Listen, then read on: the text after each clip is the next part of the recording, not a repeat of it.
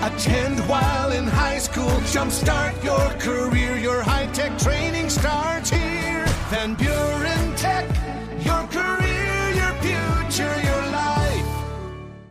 Erin Murphy joins me, marketing director for the West Michigan Tourist Association, with things to do and places to go. Well, there are ice festivals in South Haven, Dowagiac, and St. Joseph this weekend. Let's pick one. Let's pick St. Joe. What's going on there? That's right. This colder weather definitely makes ice festivals seem pretty appropriate. And of course, they're happening throughout the area this weekend. And St. Joseph's Ice Fest is happening today through Sunday with winter fun, adventures for the whole family. They've got so many activities to enjoy ice skating, cardboard sled races, so many intricate ice sculptures being made with over 40 blocks of ice. You'll even see ice carving competitions. It's going to be a really great weekend with fun for the whole family. You know, I haven't been to the Air Zoo in a while. What's going on over there? Yes, of course. The Air Zoo is a Southwest Michigan staple, and all month long they're actually hosting open cockpit events where you can get up close and personal with different aircraft. So on weekends throughout February, you'll be able to view or sit in the cockpits of some of the most famous aircraft in history. It's a really unique way to get a pilot's eye view of history. And as a bonus, the experience is actually included with your paid admission. So it's a really great way to explore the Air Zoo, visit if you haven't been in a while or for your first time, and you'll want to be sure to get your camera ready to take some awesome photos as well. I'm intrigued by the Winter Mead Mixer in Bangor. Yeah, the Michigan Mead Makers Guild is presenting their annual Winter Mead Mixer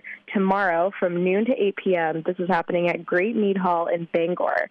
So this is an event that's going to feature nine mead makers, um, including the Great Mead Hall, of course, and Archival Brewing Company, and you'll be able to taste meads from, made throughout West Michigan. So if you've not tried it before, mead is also known as honey wine. It's an uh-huh. alcoholic beverage made by fermenting honey and water.